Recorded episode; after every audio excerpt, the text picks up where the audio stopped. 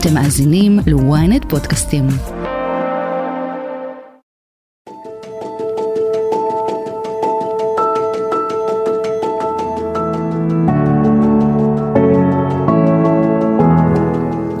שלום לכולם, אהלן, ברוכים הבאים לאספת הורים, פודקאסט ההורות שלנו כאן בוויינט. טכנאי השידור הוא עמרי זינגר, אני אגר כוכבי.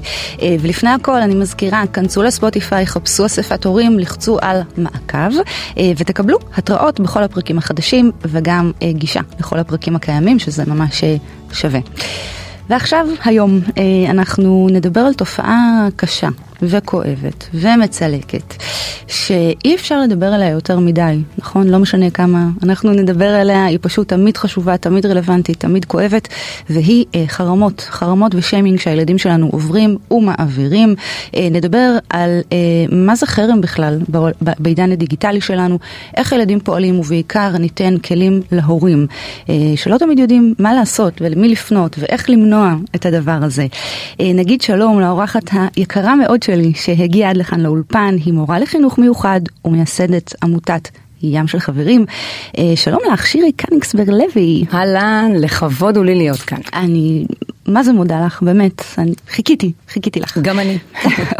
אוקיי, שירי, אה, יצא לי לדבר עם לא מעט מבוגרים, בכלל בנושאים אחרים, בעולמות אחרים, וכל אחד זוכר את היום, יומיים, שלושה, ש, שהילדים בכיתה לא דיברו איתו, שהחברים בחוג החרימו אותו, זאת אומרת, חרם זה משהו שהוא מצלק והוא מלווה אותנו מהילדות עד, הבגר, עד הבגרות ממש. חד משמעית, זה משהו שאתה לא שוכח, ובניגוד לתחומים אחרים, אני מדברת עם כל כך הרבה אנשים ש-40 שנה חלפו מאז החרם שהם עברו, והם ידעו להגיד את היום, את השעה, מה הם לבשו, איפה הם היו, עד כדי כך זה חרוט בנשמה, לא רק בראש. Mm-hmm. וזאת mm-hmm. צלקת לכל החיים חד משמעית עם השלכות עתידיות מאוד הרסניות, כן. בהמון תחומים.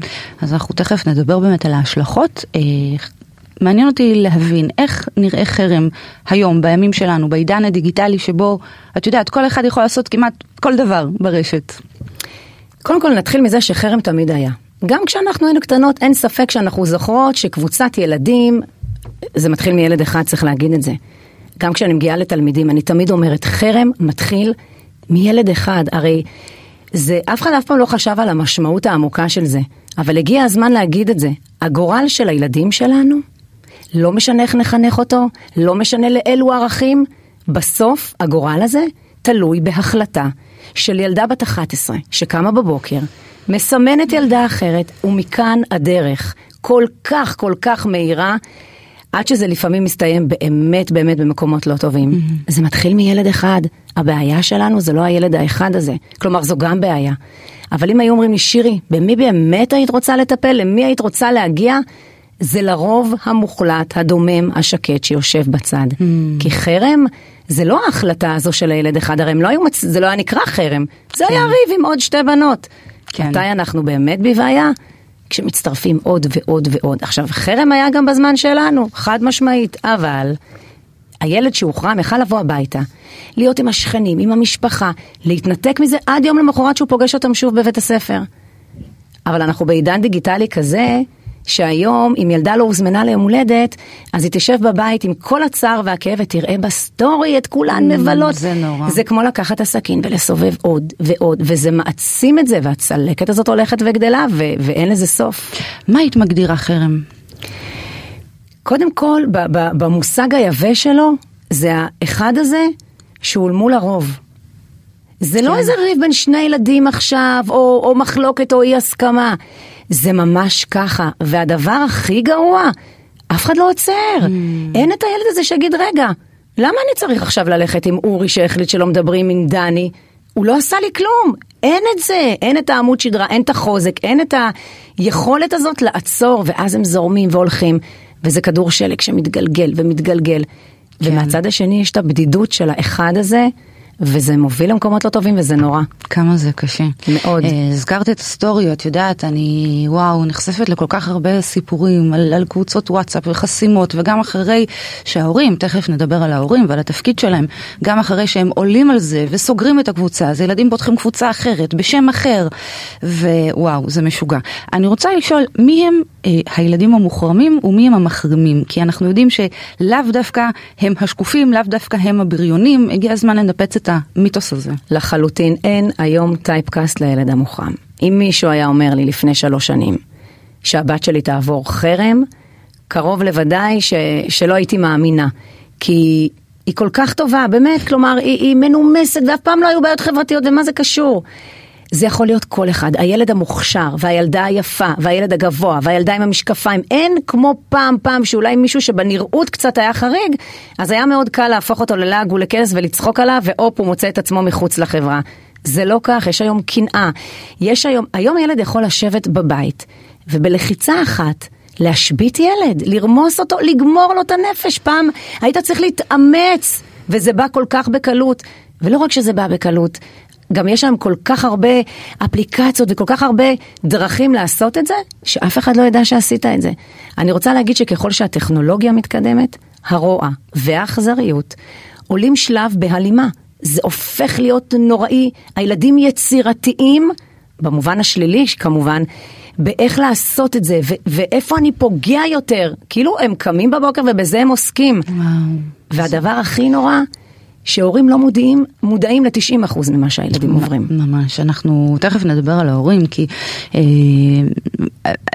זו בעצם ליבת הפרק, כאילו מאוד מאוד חשוב לי שהורים ידעו שיש מה לעשות, כי יש איזושהי תחושה, כאילו אף אחד לא יודע מי אחראי, אה, קורה משהו אחר הצהריים, אה, אה, לא יודעת, באחת הרשתות החברתיות, מי אחראי על זה? הילד, אימא שלו, אבא שלו, המורה, היועצת, המנהלת, אז לכן חשוב לי ככה לעזור להורים להחזיר את הכוח ואת השליטה בידיים שלהם.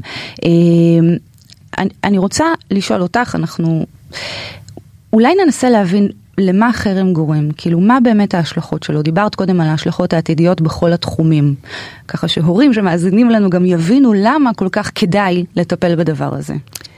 אני אתן דוגמה אחת, למשל, כשילדה לא מוזמנת לאיזושהי בת מצווה למשל. אז יכול להיות שיש הורים שיגידו, בסדר, היא לא חברה טובה, אז היא לא מוזמנת. הם לא מבינים שהסיפור הוא כל כך כל כך אחר, כי מאוד קל להגיד את זה כשהילדה שלך מוזמנת. אני מזמינה את אותם הורים שאומרים אמירה כזאת, לשבת מול הילדה שלהם, כשהיא בוכה, ולהגיד למה היא אפס, למה היא סוג ב', למה היא לא אמורה להיות חלק מהדבר הזה. הילדה הזאת לא תשכח כל חייה את זה שכל הילדות הלכו והיא לא. בטח. והיא תתחיל לפתח חרדות, והיא תפתח בעיות אכילה, אנורקסיה. אתם לא יודעים, אין נתונים, אני, אתם יודעים מה מגיע לתקשורת? האלימות הקשה, אם מישהו במקרה הסריט. אף אחד לא מבין שהמקרים שאני מקבלת, אם אני הייתי מוציאה אותם לאור, באמת שכל המדינה הייתה מזדעזעת. אני לא מזדעזעת מכל מיני, את יודעת, אה, סיפורים שאני קוראת או רואה סרטונים, לא כי זה לא מזעזע, כי אני חיה את זה. אבל הילדות האלה, או הילדים האלו, מגיעים למצבים מאוד קשים. יש אצלי בעמותה, אה, אה, אימא שסיפרה לי שהילדה שלה בת 12 התחילה להרטיב בלילה בגלל חרם שהיא עברה. וואו. הם לא סומכים על אף אחד, אה, אין להם פתאום כישורים חברתיים, גם אם היו כאלה. הביטחון ברצפה. זה אחר כך משפיע על זוגיות, על גיוס לצבא, על מקומות עבודה, וכל הדברים האלו בגלל חרם, כי ילד קם בבוקר וזה מה שהוא החליט שיהיה, וכל היתר איתו ביחד. כן, השבוע ממש הגיע אליי סיפור אה, על אה, משהו שקרה בשכבה ח', אני חושבת, כן, ח', שפשוט אה, בבת אחת אה, אה, ילדים בכיתה החליטו להסיר עוקב, לא לעקוב, אחרי ילד אחד. כאילו בבת אחת הם תיאמו שעה, ממש תיאמו שעונים, ובבת אחת הסירו לו כאילו 40 עוקבים, את כל הילדים מהכיתה. לא 40, אבל הרבה מאוד ילדים מהכיתה. זה נורא. וזה זה נשמע נורא כאילו. אה, הסירו, אוקיי. זה, זה זה, מה שפעם היה לבוא ופיזית להשאיר אותו לבד בהפסקה וללכת, זה על אותו משקל היום, האינסטגרם זה, זה משהו שבכלל, כל, ה, כל הטלפון הזה, הוואטסאפ, אני כל הזמן אומרת להורים, אתם נותנים לילדים, אנחנו נותנים, אני לא אתחסד, גם לילדים שלי יש טלפון, אנחנו נותנים פלאפון לילד שהוא בן תשע. מה הוא יודע על החיים? זה כמו לתת כלי נשק, בלי שהוא עושה מטווחים, אין לו רישיון, הוא לא מתאמן, אף אחד לא... הורים עמוסים ועסוקים, מי יושב עם הילד באמת להסביר לו מה המשמעות? כמה הורים, כשהילד מגיע הביתה מבית הספר, א', נמצאים בבית, אבל נניח שחלקם נמצאים, כמה אומרים לו, תן לי רגע את הפלאפון, ובודקים מה היה בקבוצות היום. כן. לא הרבה. נכון. ו- וזה הצלת חיים לפעמים, גם אם זה לא כלפי הילד שלי. אני יכולה להגיד לך שבשבוע שעבר, אצל הבן שלי שהוא בכיתה ו', אחת האימהות כתבה, אני מבקשת מכולם להיכנס לוואטסאפ, כי הולך שם משהו נוראי, קללות והשפלות. אמא אחת הזאת לא, לא הייתה כותבת את זה, לא מודעים, לא בודקים, לא רואים. כן. וזה באמת עזר, אבל זה, זה כל יום. קשה, קשה לי לדבר על זה, זה ממש קשה, ליבי, ליבי עם הילדים בכלל, עם הדור הזה. נכון. לא תמיד לנו ההורים ברור מי אחראי. אוקיי? קורה משהו ברשת אחר הצהריים, אנחנו מתקשרים למורה, אנחנו מתקשרים ליועצת. מה, מה התפקיד שלנו ההורים? את יודעת מה? עוד לפני המקרה שקרה. מה התפקיד שלנו במניעה? קודם כל, קודם כל באמת, כמו שאמרתי, להיות עם יד על הדופק בדבר הכי בסיסי שיש. אבל לפני כן, שכחנו לשוחח עם הילדים. שכחנו מה זה לשבת מול הילד שלי, ולא רק לקנות לו את האופניים החשמליים שהוא מבקש, ולא רק עכשיו ללכת לקנות את הנעליים ובזה לסמן וי ונגמר הסיפור. יש משמעות אמיתית לשיח הזה עם הילדים. להראות להם, להשמיע להם, להקריא להם. אני, אני, מרגיש, אני רואה, כשאני מגיעה להרצאות בבתי ספר אצל התלמידים, אני מראה להם בעיניים שלהם את הצד השני. גם אם זה לכמה דקות שהם בנעליים, פתאום כל האסימונים נופלים. כשילד חוזר מטיול, ניתן דוגמה, אז אנחנו שואלים איך היה בטיול. זאת השאלה היחידה. הוא יגיד כיף. אם הוא בן הוא גם לא יגיד י' ופ', זה, זה רק הבהרות. הבנות קצת יותר. פה זה נגמר. אבל ביום שבו נשאל את הילד שלנו, ראית אולי ילד או ילדה שישבו לבד באוטובוס, ניגשת אליהם, את, נותנים להם את הקצה חוט הזה, תדעו לכם שילדים מאוד מאוד רוצים לשתף. הם לא יעשו את זה מיוזמתם. הם ילדים, הם לא רוצים לצאת מלשנים, מכל מיני סיבות. אבל ברגע שאנחנו נותנים להם את ההרגשה הבטוחה והנינוחה, נותנים להם את הקצה חבל הזה, וואו, הסכר נפתח ויוצאים דברים, גם אם זה על ילדים אחרים, מחובתנו אנחנו יכולים לעשות את זה. הלוואי, הלוואי, שאחת מהאימהות בשנה שבה הבת שלי עברה את החרם, הייתה מרימה לי טלפון, וחוסכת לה ולי כל כך הרבה כאב, וזה כל כך פשוט, כאילו לא צריך להמציא חיסון או להנחית חללית. לשבת עם הילד לשיח כנה ואמיתי, Mm-hmm. עולם מתגלה פה. Mm-hmm. שיח שלא לא כולל רק אותו, ואם לא יש ליד מי לשבת בכיתה, אלא גם אחרים, את הסביבה ואת החברים. להבין את האקלים, אתה, הילדים מדברים בס, בסופו של דבר, באמת רוצים לשתף, הם מספרים. Mm-hmm. הם יודעים להגיד, הם יודעים להגיד שגילי כל הפסקה לבד. Okay. אז אוקיי. נכון, גילי לא הבת שלי. אבל מה הבעיה להרים טלפון לאמא של גילי? כי רוב הסיכויים אגב, רוב הילדים לא משתפים. בטח ובטח לא בכל הפרטים. אז כשזה יבוא מצד אחר, ואימא של גילי תקבל את הטלפון ותגיד, וואו, עכשיו שמעתי, זה עולם mm. בשבילה. אז את אומרת, אנחנו מדברים עם הילד, אה, מייצרים איזשהו שיח פתוח, לא רק לגביו, אלא גם לגבי אה, חברים בכיתה. הבנו שגילי יושבת לבד, אנחנו נדבר עם אימא שלה, נשתף אותה בדברים, ואז מה? קודם כל גם, כמו שאמרתי קודם, לבדוק וואטסאפים, להיות עם יד הדופק עם הילד שלי. לא חסר לנו עבודה לעשות. כן. זה מאוד נוח לטמון את הראש בחול אם לא קיבלתי טלפון מהאימא, אם לא קיבלתי טלפון מהמורה, סימן שהכל בסדר. נכון. הכל לא בסדר, מהסיבה הפשוטה, הילדים באינטראקציה חברתית 6 עד 8 שעות, אם לא יותר. דברים קורים, דברים מתרחשים, הם לא ישתפו אתכם אם לא תשאלו. ומתגלים פה דברים, ואפשר לעזור, אפשר לעצור, אפשר mm. לשנות חיים של ילד. כן. זה הרבה יותר קל. אני, תראי, שאלת אותי קודם, לא יודעים של מי האחריות. השאיפה היא, זה למשולש המנצח, הורה, ילד, מורה, זה ברור. הרבה פעמים שאני מעלה פוסטים, אני מרגישה שלפעמים שאנשים אפילו לא קוראים ישר הם שואלים את אותה שאלה. מה עם המחנכת? Mm, מה עם המנהלת? כן. אני רוצה להגיד עכשיו, לא בכובע של מורה, של אימא. הפתרון לא יגיע ממערכת החינוך, הוא לא אמור להגיע מבתי הספר. גם אם מנהלת עם תקציבי עתק, גם אם מורה עם מוטיבציית שיא. אם אין שיתוף פעולה של הורים, אנחנו כל הזמן נעמוד במקום. ולמה אני מתכוונת? כשאני התקשרתי לארבע האמהות שעשו את מה שעשו, נתקלתי באטימות שהשאירה אותי חסרת אונים, וגם אז לא ידעתי את כל מה שאני יודעת היום, היום אין לי ספק שלא הייתי חסרת אונים, וגם, אני לא יודעת אם בכלל הייתי מתקשרת. אבל, הורים צריכים להבין, שאם הם, כשהורה אחר מתקשר אליהם, והם מנפנפים, מזלזלים, מגוננים, ולעיתים, לצערי הרב, תוקפים. הבן שלי, הב... הנסיכה שלי, לא יכול להיות, די. כל הורה מכיר את הילד שלו. ההורה השני במצוקה, תנשמו רגע, תעצרו, מה הם בסך הכל רוצים? את השיתוף פעולה שלכם. הרי אם זה היה הפוך, לא הייתם מגיבים ככה. אני רוצה לספר שקרה לי משהו בדיוק אותו דבר עם אימא שלא שיתפה פעולה. שנה אחר כך בחטיבה הדברים התהפכו, אני קיבלתי את שיחת הטלפון ממנה. אני חושבת שסיפרתי לך, אני קיבלתי כן. את הטלפון ממנה. ניסיתי כמובן לנהוג אה, אחרת אה, ולתקן את העניין, אבל זה, זה דבר מאוד מאוד כואב, כי אתה מרגיש שלא רק שמסובבים לילד שלך את הגב, גם מסובבים לך את הגב. אה, ובאמת, כמו שאת אומרת, הורים חושבים, הילד שלי סבבה, הוא, הוא, הוא בסדר גמור חברתית, אז כאילו, אני מקבלת כל, אגר, כל כך הרבה צילומי מסך מהורים. שכן העזו, וכן, יש פה עניין של תעוזה ואומץ, נכון. כי לא נכון. קל לבוא ולהציף את הדבר הזה, זה גם ככה לא קל להתמודד עם זה. הם כותבים בוואטסאפ הכיתתי, מתארים סיטואציה. את רואה שמתוך 50 הורים שנמצאים בקבוצה, 40 הורים, שלושה עונים. הילד... ההורים השותקים האלו, זה בדיוק אותו דבר כמו הילדים השותקים. אם אתם שותקים ולא מושיטים יד, למה שהילדים שלכם יעשו את זה? אז מתי תיזכרו? כשאתם תהיו אלה שתכתבו את ההודעה מחר? Mm-hmm. אף אחד שלא יישב ויגיד לי זה לא יקרה. אין כזה דבר, כי כמו שאמרתי, זה לא משנה כמה תחנכו את הילדים שלכם, שזה חשוב כמובן. בסוף תגיע ילדה שכל המטרה שלה זה להשבית לכם את הילדה, והיא תעשה את זה. מתי זה ייפסק? כשההורים יקומו בבת אחת, כשהילדים יהיו כוח אחד, כשאנחנו נהפוך להיות הרוב, ונשאיר את אותם במיעוט, אנחנו מנצחים פה. היום זה בדיוק הפוך. כל אחד לא מתערב, אני לא מכניס ראש בריא למיטה חולה. חבר'ה, הראש שלכם, אתם חושבים שהוא בריא, כן. כי אתם עוד לא יודעים מה מתרחש בפני השטח. וואו.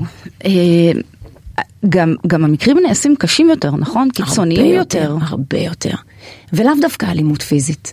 נכון שדווקא הרשת הוצפה לאחרונה בכל מיני אה, סיטואציות מאוד אלימות. כן. הילד השקוף הזה, שמתרחקים ממנו, שהוא לבד, לבד, לבד כל הזמן, שמגיע באחת בצהריים הביתה.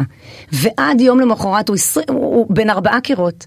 כשהחבר היחיד זה הפלאפון או המחשב, זה גומר לא פחות מאלימות פיזית. בטח. אני אתן לך דוגמה, פעם הייתה, יש איזו ילדה מקסימה בעמותה, שסיפרה לי שהרביצו לה, ולאורך תקופה, כל הזמן הצקות כאלה משיכות בשיער, והיא לא מחזירה.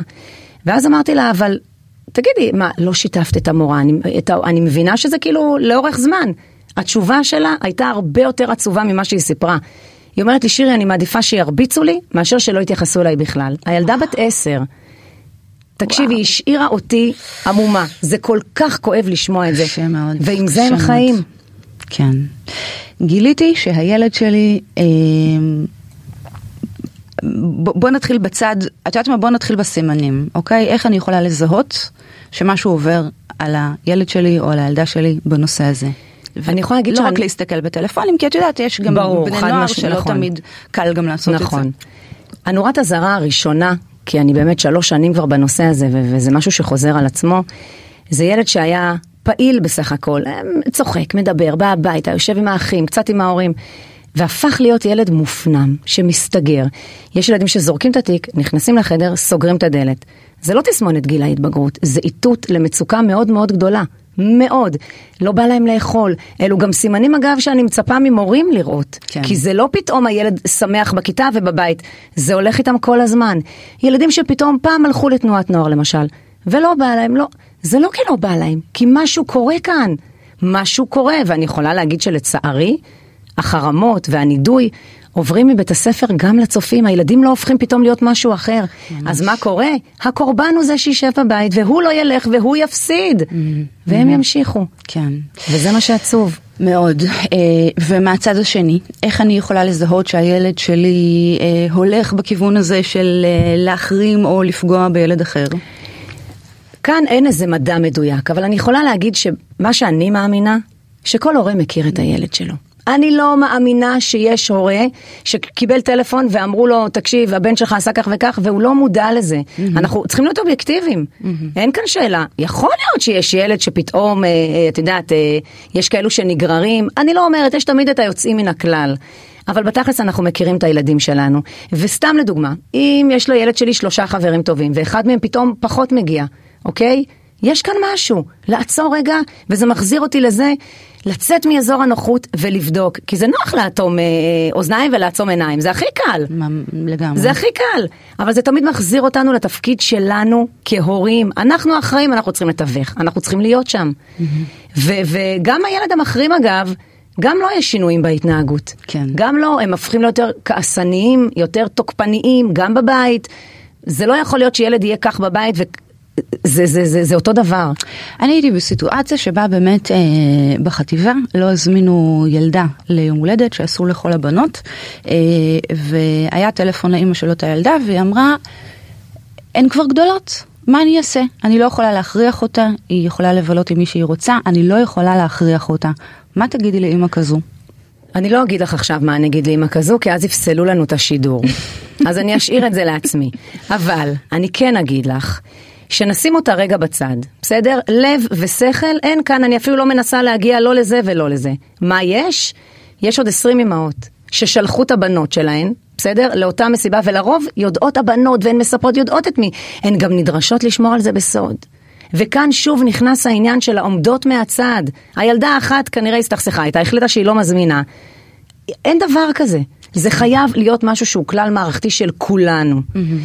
ביום שבו אימא אחת, פעם אחת תזמין ליום הולדת, ותראה שהיתר לא, לא משתפות עם זה פעולה, זה יפסיק, זה לא יקרה. אבל שוב, שותקים, השתיקה הזאת, משמעותה שיתוף פעולה, זה גם מה שאני אומרת לילדים. אם עכשיו מישהו שולח בקבוצת וואטסאפ משהו כל כך פוגעני, לא הגבת, לא שמת אימוג'י, לא צחקת עליו, אבל לא עשית עם זה כלום, אתה שותף לפשע.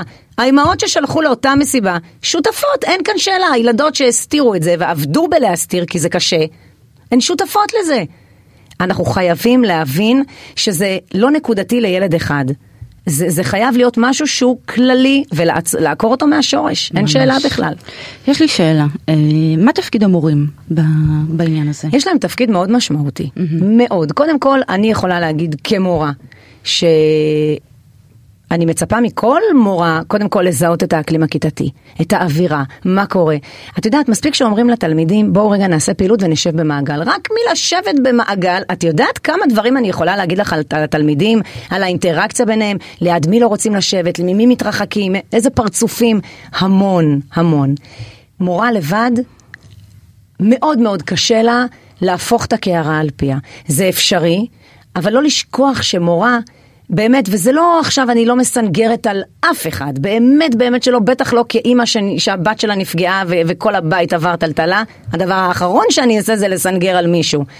אבל אני כמי שמגיעה מהמערכת, מורה שמגיעה לכיתה עם 30 תלמידים, ויש לה רבע שעה בבוקר, אולי 10 דקות חינוך, גם לא בכל בתי הספר זה עדיין נהוג, וממהרת לשיעור הבא, זה נורא קשה.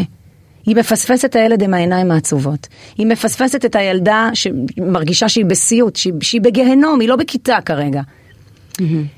חייבים הנחיות מלמעלה. חייב להיות כאן שינוי מהותי במערכת החינוך מבחינתי. אז אני, אנחנו... זה לא תלוי מנהלת או מחנכת, זה מה שחשוב לי להגיד. כן. היום הקורבן הוא זה שסובל פעמיים. כן. הקורבן גם סובל מהחרם או מהנידוי או מזה שהוא שקוף, ואז הוא גם יעבור כיתה, והוא יעבור בית ספר, יסבול פעמיים. מעניין אותי אם מישהו פעם חשב על המשמעות.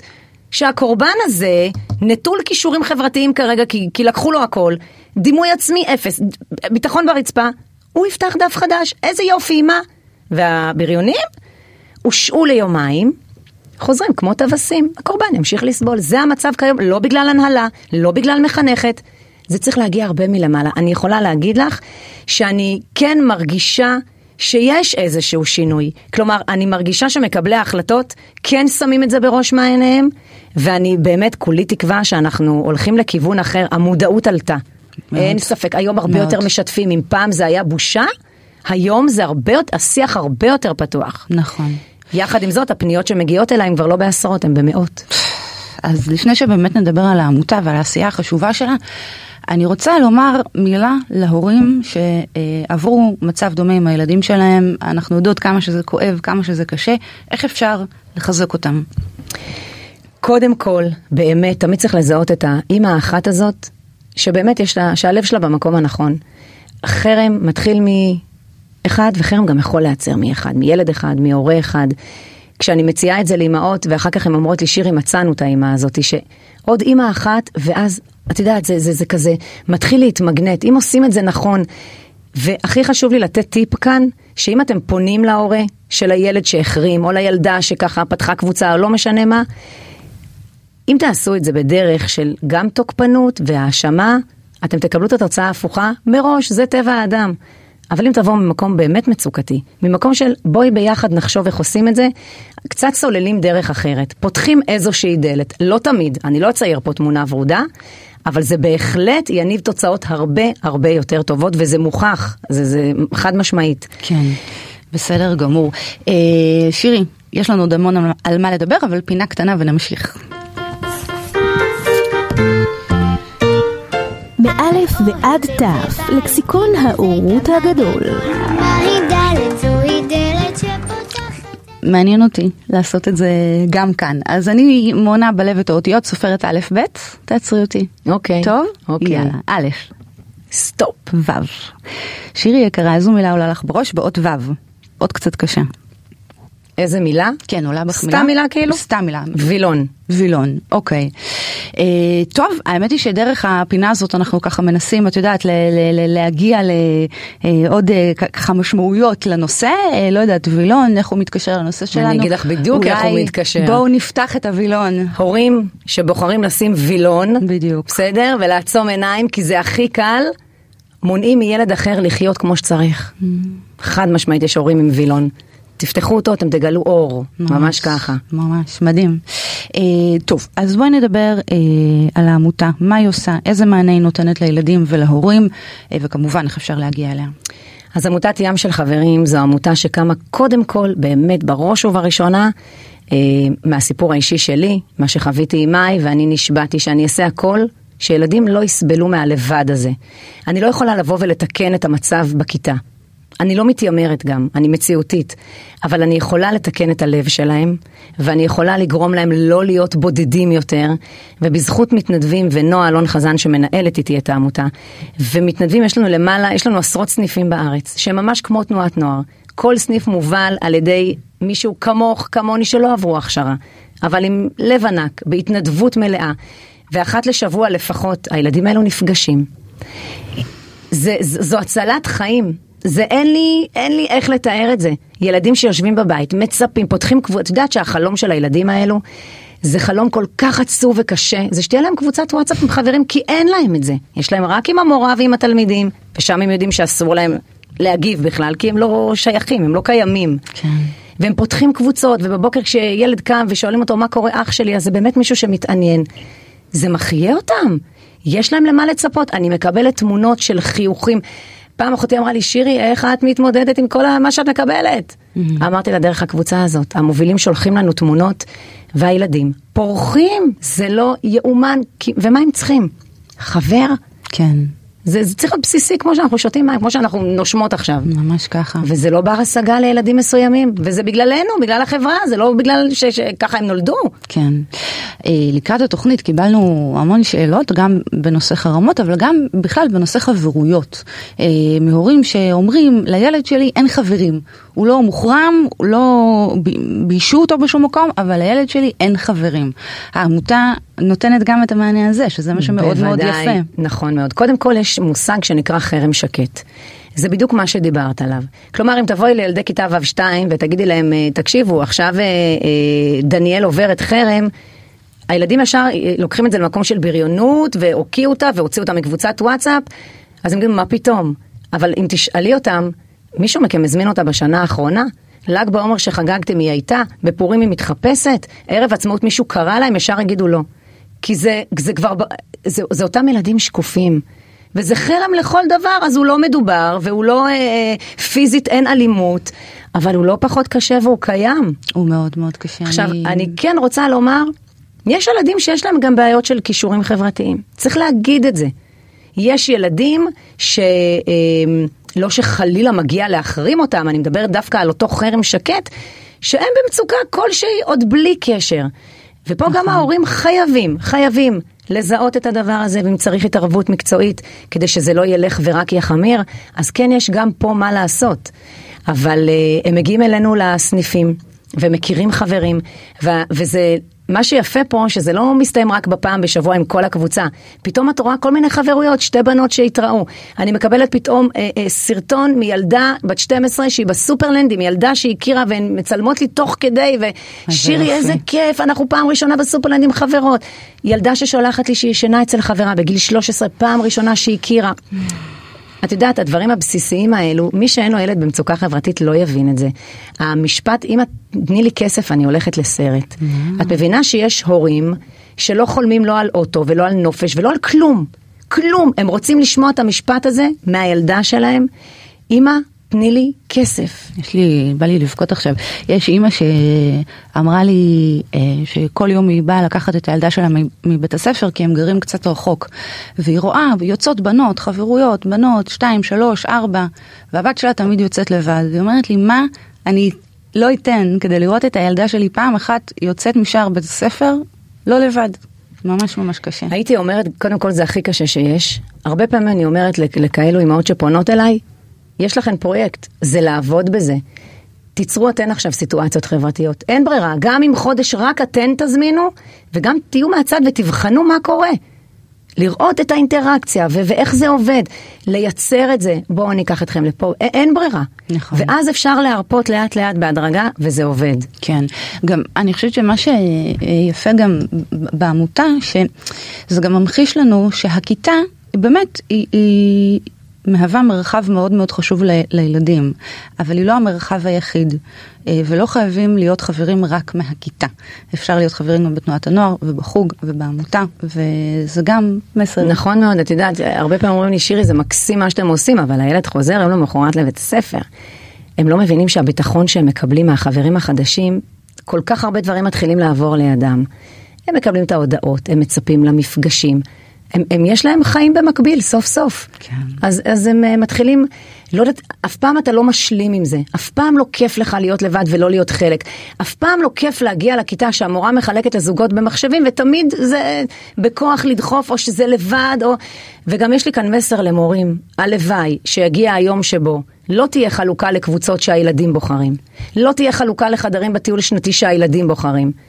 חייבים להיות שם בשבילם, ואת יודעת משהו? גם אם בכיתה י"ב. זה לא יאומן, אין לזה גיל. אין לדבר הזה גיל. מה, בסוף, בטח. תמיד יישאר הילד, או תמיד תישאר הילדה. ש... וזה כל כך מבליט את זה, לא מספיק שהם חיים את זה ביומיום. בחייאת, תבחרו את הקבוצות מראש, הילדים לא מחנכים אותנו, אנחנו מחנכים את התלמידים. הטיול השנתי זה סיפור מטורף. אה, שנה שעברה לקראת שלהם. סוף השנה, אה, וואו, כמה פניות קיבלנו מהורים שהילד שלהם לא רוצה לצאת לטיול כי אין לו עם מי להיות בחדר. נכון, נכון. אני יכולה להגיד לך שבבית הספר שלי, רכזת שכבה ח', עשתה דבר מדהים, מדהים.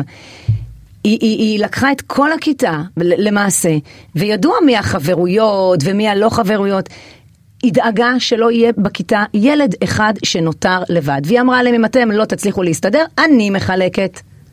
ולא תהיו, עם- אני אחלק לפי מה שאני רוצה. כן. אין קחו, יאללה, תגישו לי על דף. אני גם לא אומרת, ילדים צריכים להיות עם החברים הכי טובים שלהם. אני לא אומרת שעכשיו... אבל אני באמת שואלת, אם יש חדר של חמישה, וארבע בנות הן רביעייה, מה יקרה עם הילדה הזאת? מה כבר יקרה? אבל זה עבודה. הגר זאת עבודה. כי אנחנו גם לא רוצים שילדה תצטרף ותרגיש שלושה ימים בטיול השנתי שהיא אאוטסיידרית. נכון. אז זה לא החוכמה, זה לא רק להצטרף. זה עבודה בבית, זה עבודה בכיתה, זה עבודה כל הזמן. כן. כן, זה לעבוד בזה. נכון. וואו, טוב, שירי, אה, שיח מרתק. אנחנו מתקדמות אה, לקראת אה, סיום. תרצי ככה לסכם לנו? לומר אה, דברים נוספים להורים? אני רוצה להגיד שקודם כל, מאוד מרגש אותי שאני מתחילה לקבל פניות, סתם לדוגמה, מגננות, שאומרות לי, שירי, תשמעי, יש לפעמים ימי הולדת אחרי צהריים, ולא כולם מוזמנים, וזה מגיע אליי לגן, מה אני צריכה לעשות? יש שיח פתאום. מנהלות בית ספר שפונות אליי ומתייעצות איתי, אני מבחינתי זה צעד מטורף. כי לא כל אחד בא ואומר זה קורה אצלי. והן אומרות שירי מה אפשר לעשות, איך מדהים. אפשר. מדהים. אני מבחינתי באמת, אנחנו, אני מרגישה המודעות עולה, המקרים לא פוחתים. מישהו פעם אמר לי, שירי, איך יכול להיות שכל כך מעלים מודעות, והיום אפילו מפורסמים כותבים על זה שירים, השיח מאוד פתוח, ועדיין יש אפילו, נראה כאילו יש יותר מקרים, זה לא שיש יותר מקרים. הרמנו את השטיח שאף אחד לא הרים אף פעם, וכל האבק יוצא, וייקח לו עוד קצת זמן לצאת. כן, הסטנו את הווילון. בדיוק, בדיוק, הסטנו את הווילון. כן. אבל uh, אני באמת, באמת פונה כאן בעיקר להורים, אפילו לא לילדים, אני לא מאשימה אותם. תהיו שם, תתווכו, תשאלו, אתם יודעים בדיוק מי הילדים שלא נכנסים אליכם הביתה. אתם מגיעים למסיבות בחגים, מסיבות סיום, אתם רואים מי הילד שאף אחד לא מדבר איתו. נכון. תחשבו שזה היה הילד שלכם, ופשוט כך תפעלו. וואו, בסדר גמור, שירי יקרה, אני רוצה ממש להודות לך על הדברים הכל כך חשובים האלה ש, שמדוברים כאן.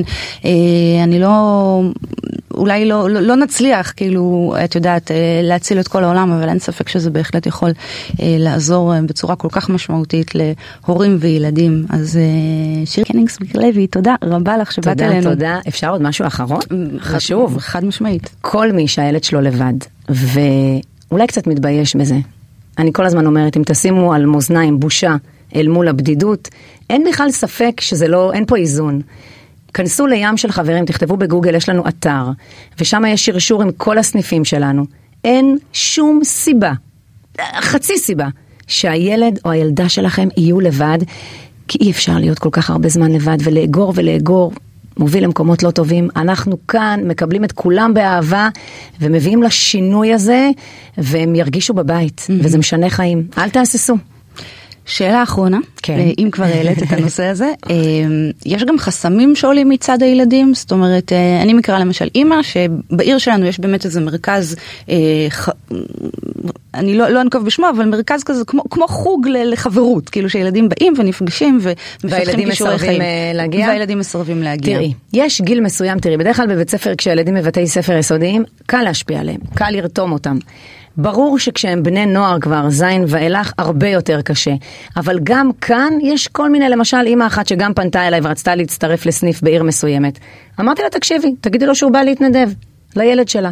תגידי לו שהוא בא להתנדב. מעולה. את יודעת איזה חברים יש לו? זה כבר לא מעניין אותו, הוא לא, לא מתעסק בכלל בהגדרת תפקיד שלו. מעולה. צריך לבוא ככה, אין ברירה. ואם יש ילדים שלא רוצים ללכת לסניף שעוסק רק בזה, קחו אותם למקומות אחרים, באמת על, על המקום של התנדבות, תנו לחיות, לא משנה איפה, העיקר שתהיה להם אינטראקציה. כן. וזה כבר משם, זה, זה קורה לבד. חשוב, כל כך חשוב. שירי קניגסברג לוי, תודה ענקית לך שבאת אלינו. תודה לכם. שתהיה שנה טובה. שנה טובה ובאמת אה, בהצלחה לכולנו. אה, תודה רבה אה, לטכנאי השידור שלנו, לעמרי זינגר ולאביב ליבוביץ', תודה רבה לכל המאזינים והצופים ולכל הדברים שאתם שולחים לנו, זה פשוט ממש כיף לקבל. ניפגש בפרק הבא של אספת הורים, ביי. יאללה, ביי ביי.